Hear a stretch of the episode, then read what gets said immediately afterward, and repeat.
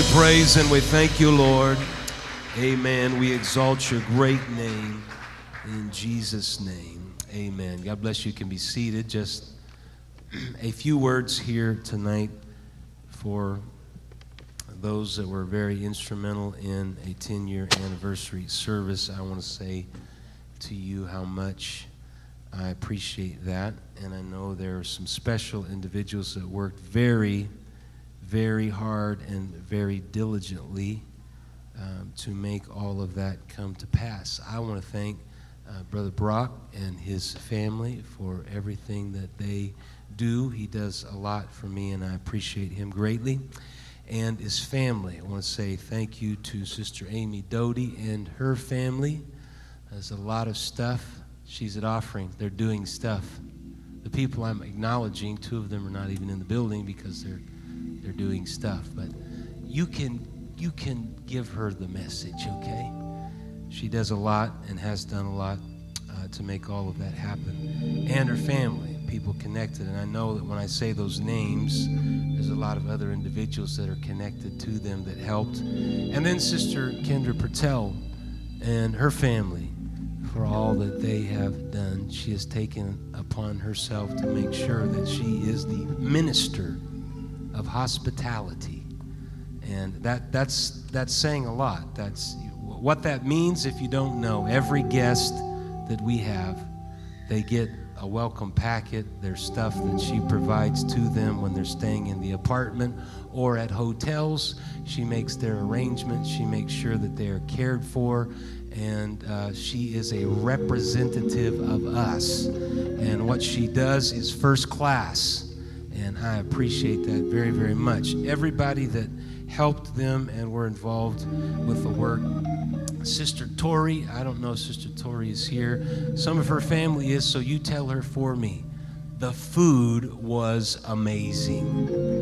It was fantastic. And when I say Sister Tori and her family, all of you all were serving us and you did a spectacular job. You did a spectacular job. Amen. Very, very much first class. Thank you from the bottom of our heart and our family. I've not been able to get through all of the kind cards and notes and comments, but uh, we were sitting at the table tonight a little bit before service, and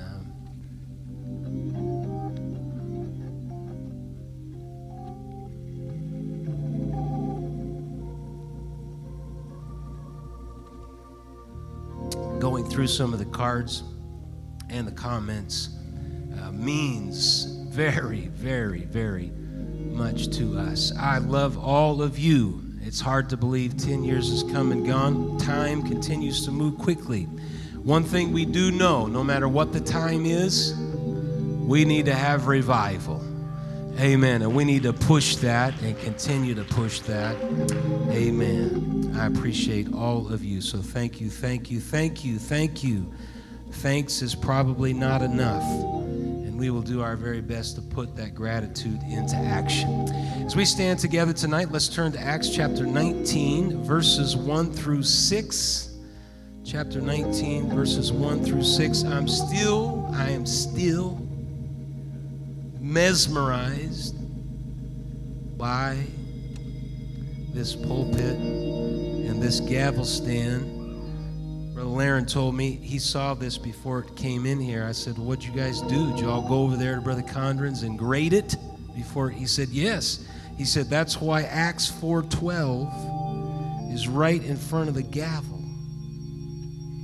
Neither is there salvation in any other, for there is none other name under heaven given among men whereby we must be saved. It's final, it's done. It's a name that's above every name. The songs tonight have been about the name. There's power in the name, healing in the name, protection in the name, deliverance in the name. Amen. And this passage of scripture in Acts chapter 19 also speaks about that name. And it came to pass that while Apollos was at Corinth, Paul, having passed through the upper coast, came to Ephesus. And finding certain disciples, he said unto them, Have you received the Holy Ghost since you believed? And they said unto him, We have not so much as heard whether there be any Holy Ghost. And he said unto them, Unto what then were you baptized? And they said, Unto John's baptism. Then said Paul, John verily baptized with the baptism of repentance, saying unto the people that they should believe on him which should come after him, that is, on Christ Jesus. When they heard this, they were baptized in the name of the Lord Jesus. And when Paul had laid his hands upon them, the Holy Ghost came on them, and they spake with tongues and prophesied. I'm still talking tonight about the new birth experience. Lord, we thank you for it. We ask that your word would be a strength to us and we would apply the gospel. You have intervened on our behalf, and the remedy to death and to sin is Calvary and the cross. We want to apply that cross and that blood to our lives. We thank you and we praise you and we ask these things in Jesus' name. Amen. God bless you. You can be seated. There is a new birth experience, it's the application of what I just mentioned. The fall created a disconnect between humanity and God. There were ramifications. Death passed upon all men. As we've stated many times of late, death does not seem like or feel like it should be here. It is an invader. It is distasteful in just about every form or fashion. Whether it comes at the end of life after periods of long suffering and age, or whether it's a sudden appearance, it is something that does not seem like it should be around. Jesus Christ came and he said, I am come that you might have life and that life more abundantly. Amen. So he came to offer us a hope that what touches us and what seems out of place, he has come to provide a new way and a hope that the final word will not be death, nor will the grave be the final word, but there is hope that Jesus Christ has provided something better for us, and it's eternal life, that which is on the inside of you. The Holy Ghost that you receive is a power, not only a power that gives you the ability to overcome sin. I want to be an overcomer. How about you? I want to live above sin. I cannot do that. Cannot, cannot, cannot. I cannot do that on my own, my own willpower. I don't have the ability. But the Holy Ghost in me, this is why the verse is so powerful. You shall receive power after that, the Holy Ghost is come upon you, and you will be witnesses. It's the Holy Ghost in us that gives us the power and the ability to do what we would otherwise not be able to do. I know in this place for a fact there are testimonies of individuals that would raise your hand and testify. There is no way I would have made it through that, overcome that, carried through that, made a way if it had not been for the Holy Ghost Ghost that was in my life that gave me the ability in the midst of storms, that gave me power. Amen. So that is the new birth, that, that is the gospel. And it is applied to our life. This is one of the reasons why we feel that a sinner's prayer is inadequate or inferior because it's not a proper application nor do we find any evidence of it in the scripture. There are scriptures that say, if you believe on the Lord Jesus Christ, you shall be saved. But taken in context, you have to have faith and you have to believe in Jesus Christ. Otherwise, you won't be saved because faith is where it starts. And once you have faith, faith couples with it action. And action is how can I apply the gospel to my life. The gospel is the death, burial, and resurrection of Jesus Christ. How do I apply that to my life? I apply that, as we talked about last week, I apply that in repentance. When I repent of my sins, it is a change of my will, my thinking, my patterns of lifestyle. I'm going a different direction. I'm changing my mentality. I'm changing a lot of things in my life, and I'm, I'm stepping out and I'm walking according to God's goodness and God's grace and His ability in my life. So, repentance is very, very important. And I'm thankful that when we talk about repentance, there are scriptures that help us understand that Jesus Christ is our advocate. He is one that stands alongside of us. Not only does he stand alongside of us as our advocate, Jesus Christ the righteous, but he is also an intercessor for us. I'm really thankful for people that pray. I'm thankful for people that have prayed for me. And but sometimes you might find yourself in situations where it feels like you're the only one. I will tell you this. The Bible tells us that his spirit maketh intercession for us for when we knew not what we should pray for as we ought, the Holy Ghost intercedes on our behalf.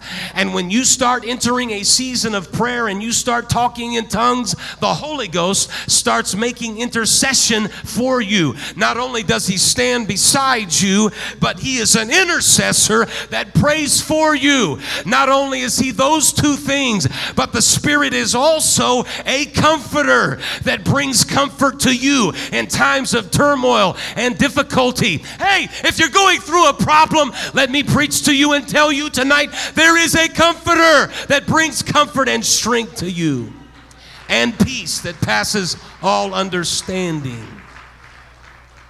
Praise God. It was good to see Sister Jeannie. I called her on the phone and she said, I've had the virus and I've been in hospital and I've been here and there, but Pastor, I've been testifying to everybody.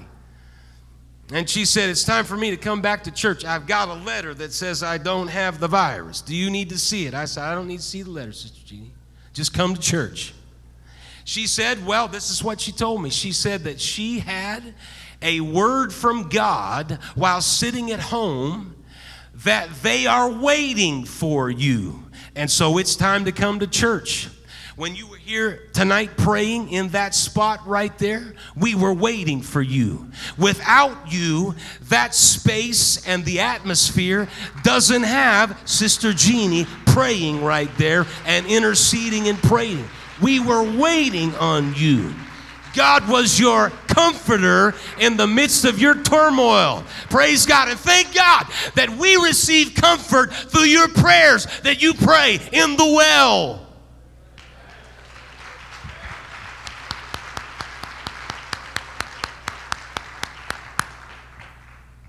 He's a comforter. Repentance is a gift to us. Everyone say that. Repentance is a gift. If you've got your Bible, Paisley, do you have your Bible? You need a better Bible. You don't like to use your phone, you need a better Bible. Sister Bradford, we've got to get her a better Bible because she wants to write in the margins. And this would be something good to write in the margins. Repentance is a gift. It is a gift. People have a wrong mentality that somehow it's it's it's ugly. It's distasteful in many ways. It is a death. But there's some things I need to die out every single day. Paul said, I die what? Daily. I die daily. There's some things I need to die out too. And in that, repentance is a gift to me. So I apply the gospel to my life through repentance. Repentance is a type of his death. That's the application to my life. Peter, when he got up and preached on the day of Pentecost, and they were brought to that moment of saying, Men and brethren, what shall we do? Peter said, Repent. Repent. That means to, to die out to your own will and die out to some things in your life. It does not mean that I say a few words and I cry, but I continue to live the same lifestyle that I've always lived. And thank God, the Apostolic Church has a message that does not preach that.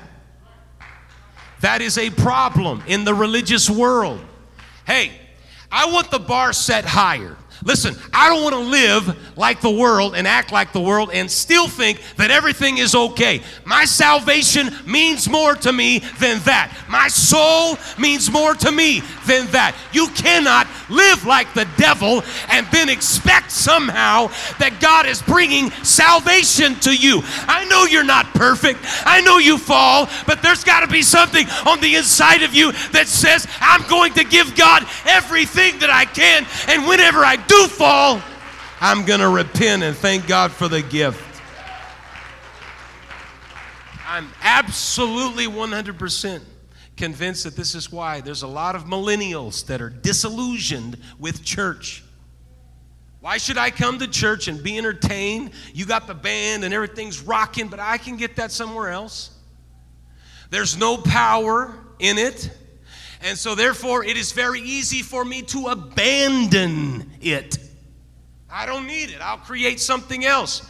We got to have a church that's got power and strength and it's connected to the word that is an anchor and there's value in that and recognition in that. The bar is not set low, but the bar is set where it's supposed to be on a new birth message that is doctrinal, that goes back to the first century, that we value, preach, and teach, and we apply to our life.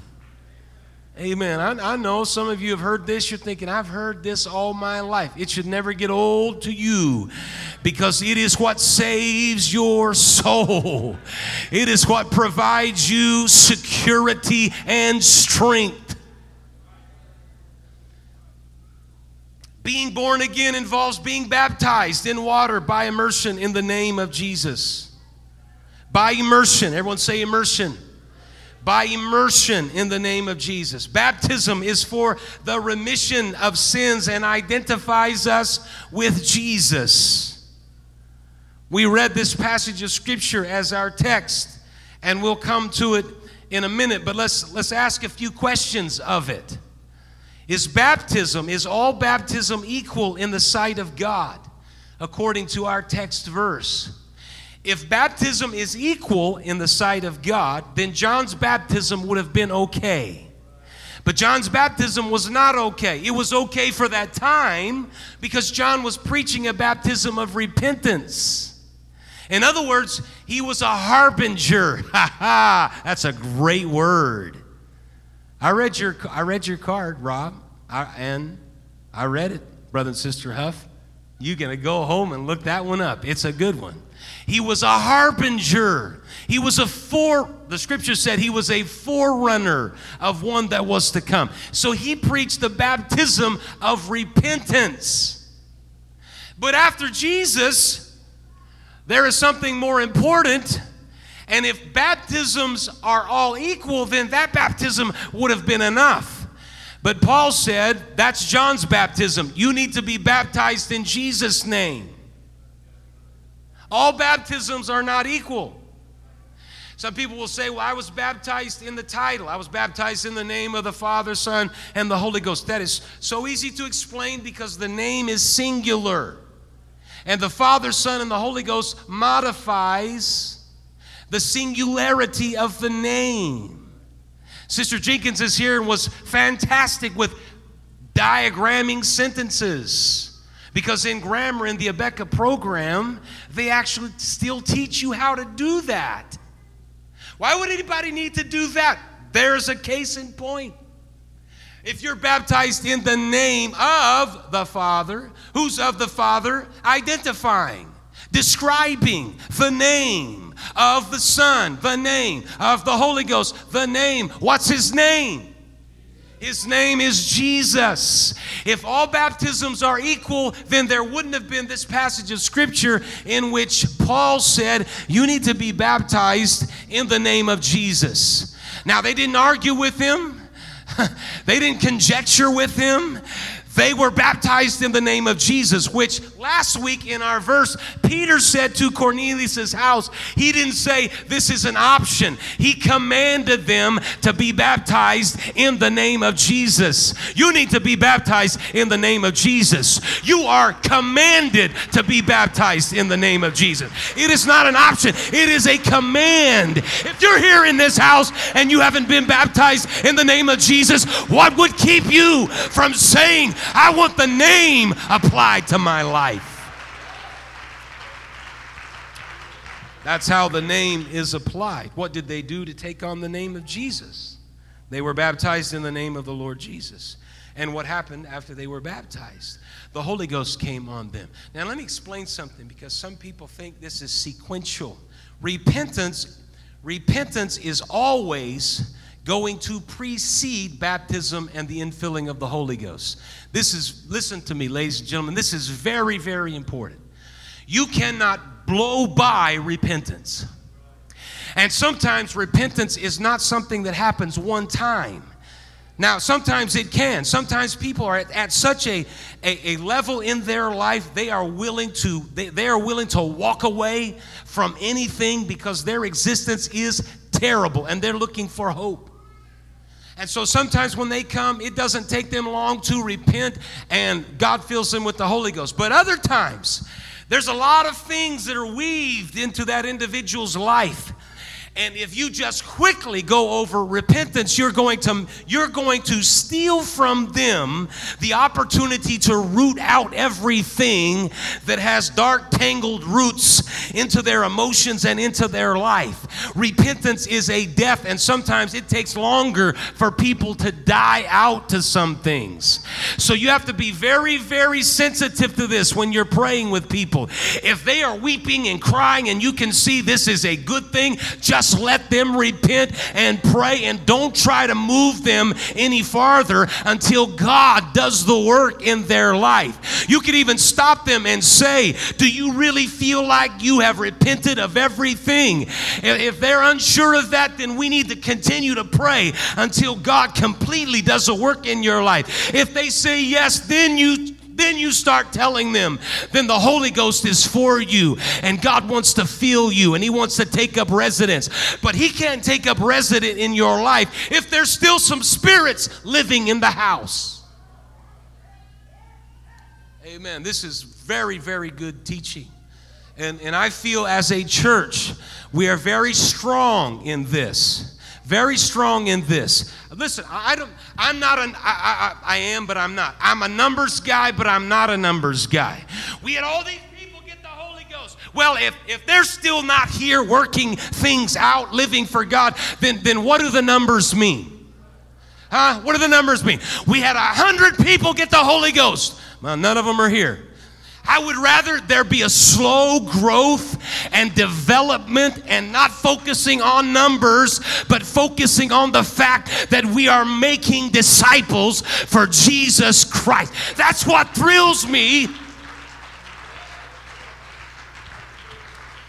We're not careful, we get into numbers, and that becomes an ego thing.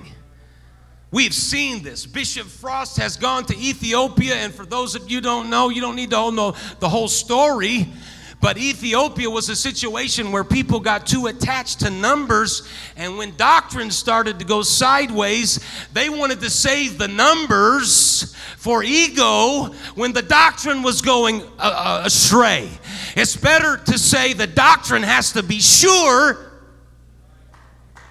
That's the foundation rather than only focusing on the numbers. It's not about my ego or personality. It's about what does the word say? I want to stay there. And that was a terrible, terrible situation in which people went to jail, were beaten, lost their livelihood, died.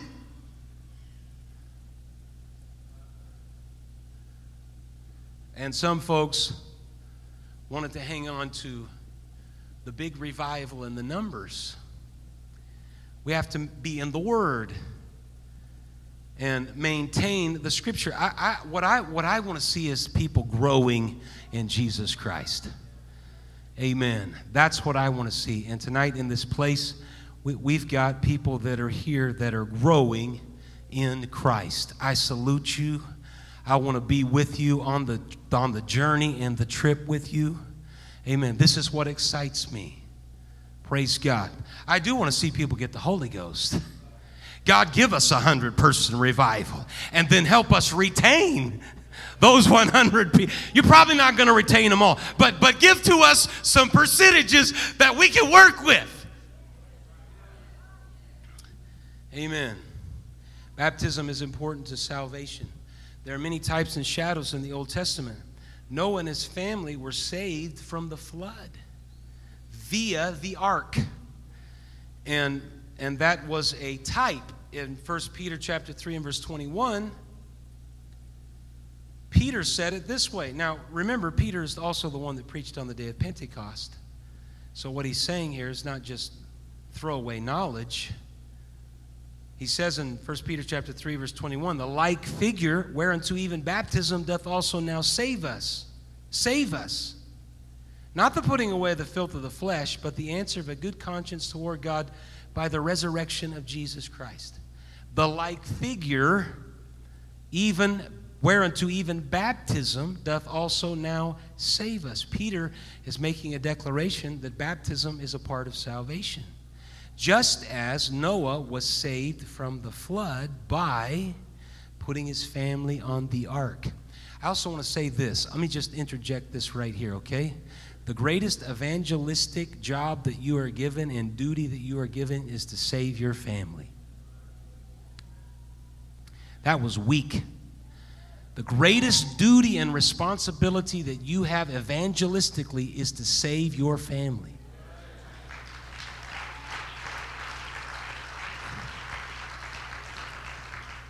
That is your first priority.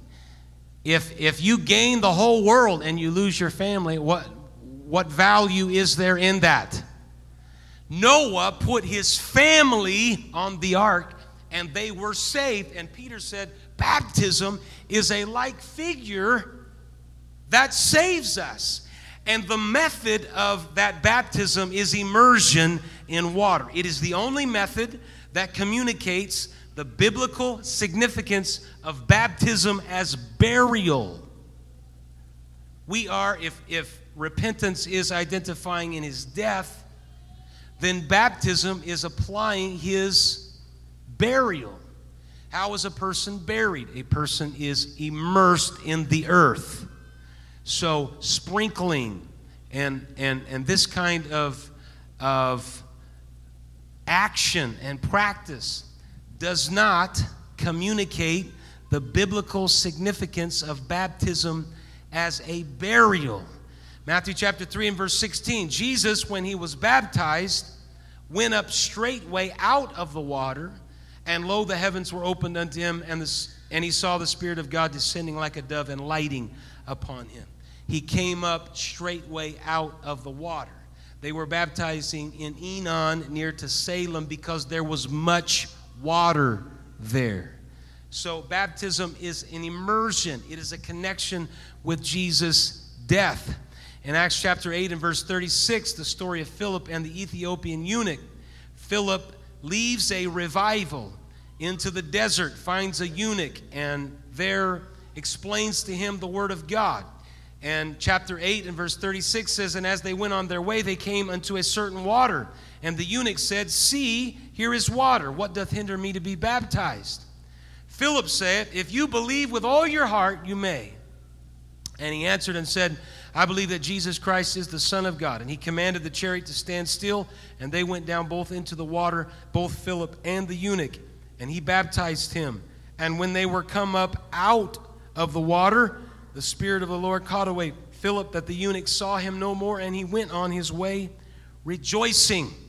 Baptism is immersion, it is the only biblical significant mode that connects baptizing in water to his to Jesus burial.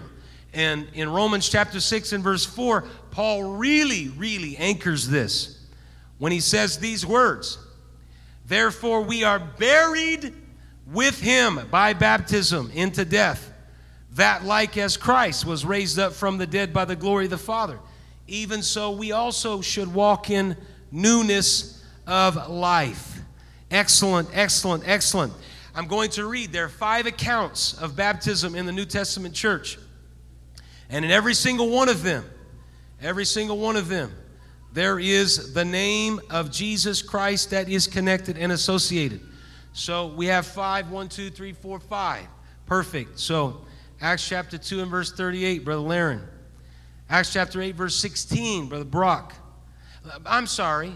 I'm sorry. Acts chapter 2, verse 38, Brother Kaufman. Acts chapter 8, verse 16, Brother Brock. Acts chapter 10, verse 48, Brother Casey. Acts chapter 19, verse 5, Brother Fields. And Acts ch- chapter 22, verse 16, Brother Reese. All right, there are five accounts in the New Testament church that name baptism in the name of Jesus. Not only the Acts, but the epistles allude to that as well. 1 Corinthians chapter 1 verse 13, Paul is talking to the Corinthians and they're having major major problems. They're having schisms. Schisms in the body. And Paul addresses that. He says, "Is Christ divided? Was Paul crucified for you or were you baptized in the name of Paul?"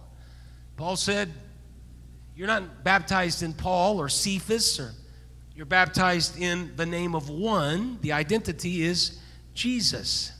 1 Corinthians 6 and 11 says, And such were some of you, but you are washed, but you are sanctified, you are justified in the name of the Lord Jesus and by the Spirit of our God. So the epistles refer to baptism. Galatians reveals that the gospel was unto of circumcision was unto Peter, but uncircumcision was unto Paul. So whatever Paul is saying is in conjunction with whatever Peter is saying. They are both saying the same thing that you should be immersed in water, baptism with his name being identified and applied to your life. It is a part of your new birth experience and salvation. Colossians chapter 2 and verse 12 says, Buried with him in baptism, wherein also you are risen with him through the faith of the operation of God. There's an operation of God that happens when you're baptized. Paul says it right here powerful. Through the faith of the operation of God. So in the New, in the Old Testament, there was an operation that was an operation of circumcision. Now, I'm not going to describe that and try to define that. I'll leave that to Brother Terry. Uh, but there's an operation of circumcision. Of circumcision that takes place that is a cutting away of the foreskin. It's a removal, and it identified from the days of Abraham, all through the Old Testament. It was a rite of passage that was also, it had spiritual significance. And Moses, Abraham, it became part of the law. Paul said, I was circumcised on the eighth day. Circumcision was very connected to the Old Testament, and, and, and uh, it was a rite of circumcision. Here, it is not a, a circumcision of the flesh, but there's an operation of God that takes place. That is a circumcision of the heart. When. Man, this is really good. When you are baptized in Jesus' name, there's an operation of faith that happens, not of, of, of body parts, but of your heart. God cuts away the stony heart, everything that is associated with a hard heartedness. He cuts that away and He gives you a heart of flesh he does an operation in your life. He is, his name is applied to your life. You become identified with Jesus Christ. You are literally a new creature. The disconnect from the beginning in the fall he removes all of that, all the way back to the first sin of Adam, the centuries of sin. He removes all of that and he puts you in right standing with him, in which sin can no longer drag you around, become a burden to you, a weight to you. God cuts away all of that stuff and gives you the freedom and the ability not to carry that burden around. He remits that and removes that from you so that you're not weighted down by things that you have done and generational things in your family that have been done and generational things in the in the family of humanity that have been done. And he sets you in right relation with you and his name is applied to your life. Why would anybody not want to be baptized in his name? Woo! Praise God, you're not just doing a church tradition here. This is not just bringing you into this family. God's doing an operation on your heart and in your life. He surgically removes that hard shell that Ezekiel said it was a stony heart. But I'm going to give you a heart of flesh where there's a sensitivity to what God is doing. How many of you have surgery in here? Not always, because we still live in a fallen world, right? Do surgeries go right? So there may be some surgeries that people have had that have not it's not worked out well. But for the most part, how many of you have had surgery and it has helped? Raise your hand. All right, well, that's a pretty good percentage. But when Jesus is the one doing the operation, he, he always he always gets it right. He always does a great job. When you when you come up out of the water, you know that he's done a great thing. Okay, five accounts of baptism. Let's just go one, two, three, four, five. Stand up and just read it, Brother Kaufman.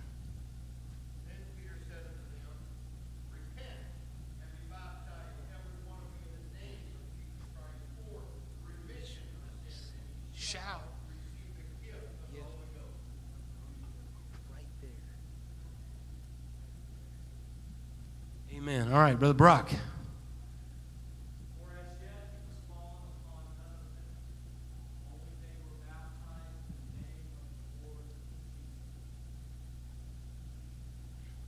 I did want to say this too because they were baptized there, but the Holy Ghost.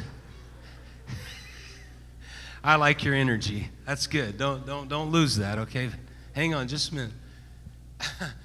um, so I, I lost track, but I'm coming back to it. I was starting into something and I forgot what I was saying, but actually I didn't forget, but I'm coming back to it. I need to stop making excuses for myself. Uh, See, if I hadn't said anything, nobody would have known, and I would have just. I wanted to say this. So, repentance always, always precedes baptism and the infilling of the Holy Ghost.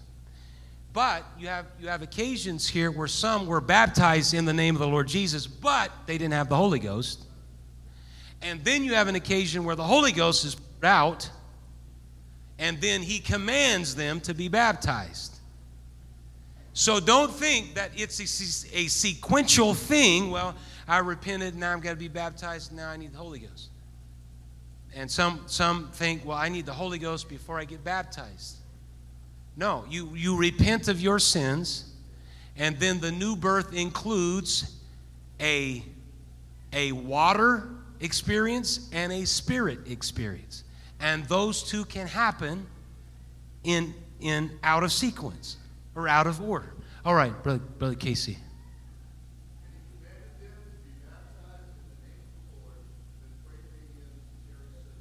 Yes, so in that case, they received the Holy Ghost, and then they were commanded to be baptized. Brother Fields.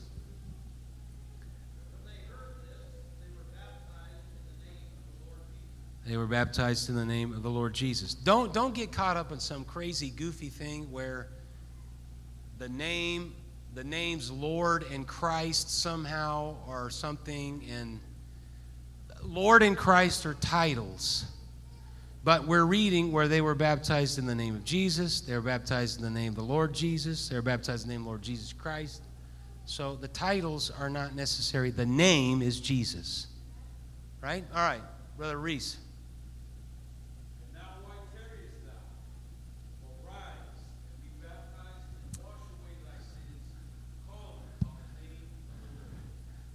Read that again. That's really good. If, if you're wondering, when should I get baptized?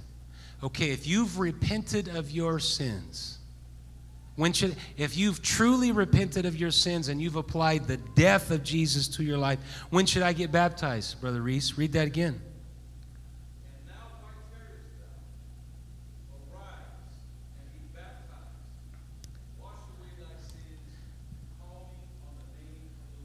Calling on the name of the Lord.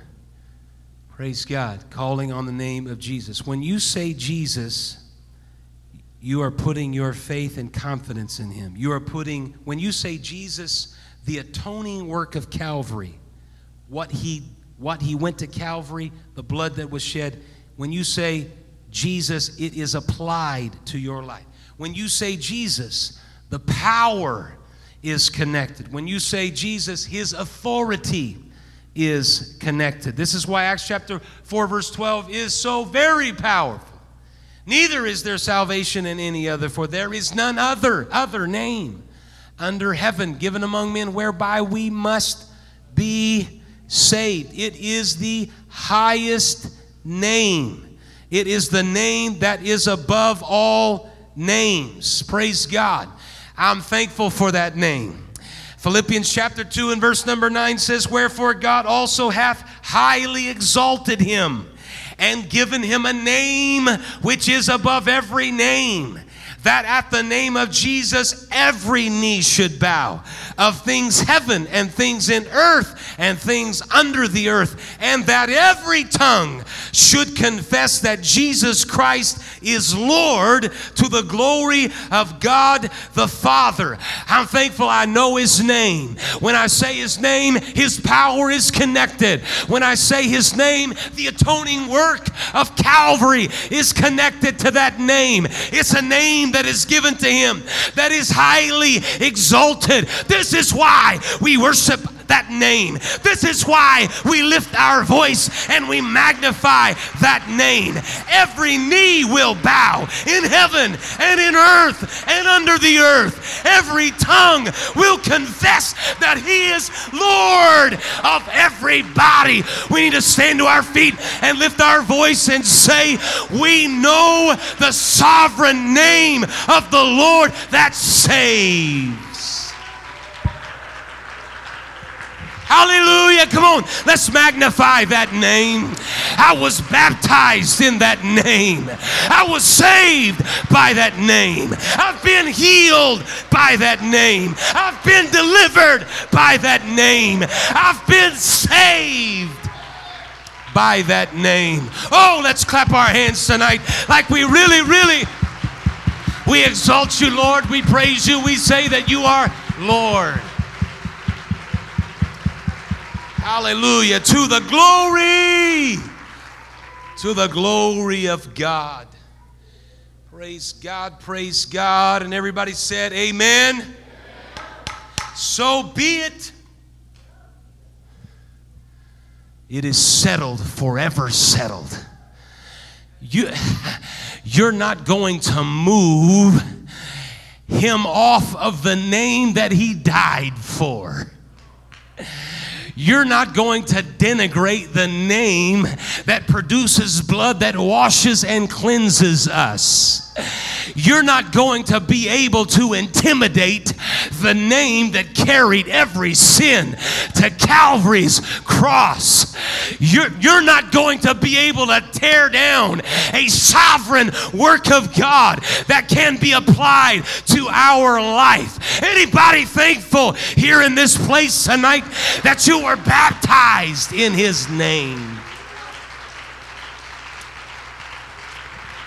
Praise God, praise God.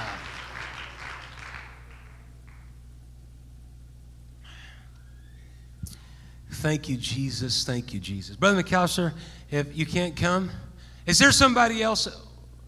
You got that. You shouldn't have to walk away from that. Wow.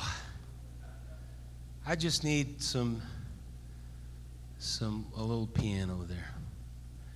Amen. Let's conclude tonight in prayer. We need to pray for names that you will see projected. We need to pray for all of our elders. Uh, we need to pray for Alex, Alex Romano, who is in the hospital and has been. He is not doing real well. We want to pray for him. Amen. We need to pray for Sister Dixie, who's out of the hospital, but she is still very, very. Her lungs have been damaged because of COVID, and she went in. She, she's, she's just got a lot of heart heart issues, and so we need to pray that God would strengthen her. Amen. Those those two are two really, really important ones. Is there anyone else here tonight that has a real, real pressing, uh, brother? Yes, Sister Sonia. All right. Oh. Okay. All right. So we need to pray for Sister Black and Sonia, who is who is also really, really struggling. Amen. Praise God. Anybody else that anybody knows that is in the hospital? Sister Darlene.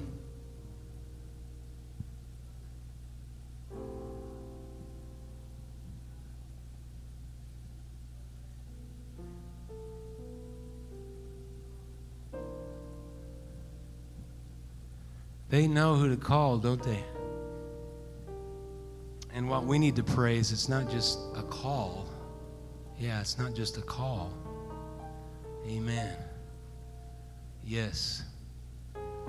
Praise God. All of our elders, those names, you'll see names projected here tonight.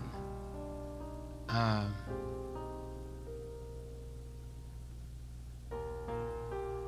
Adriana Gonzalez is in Teen Challenge, which is uh,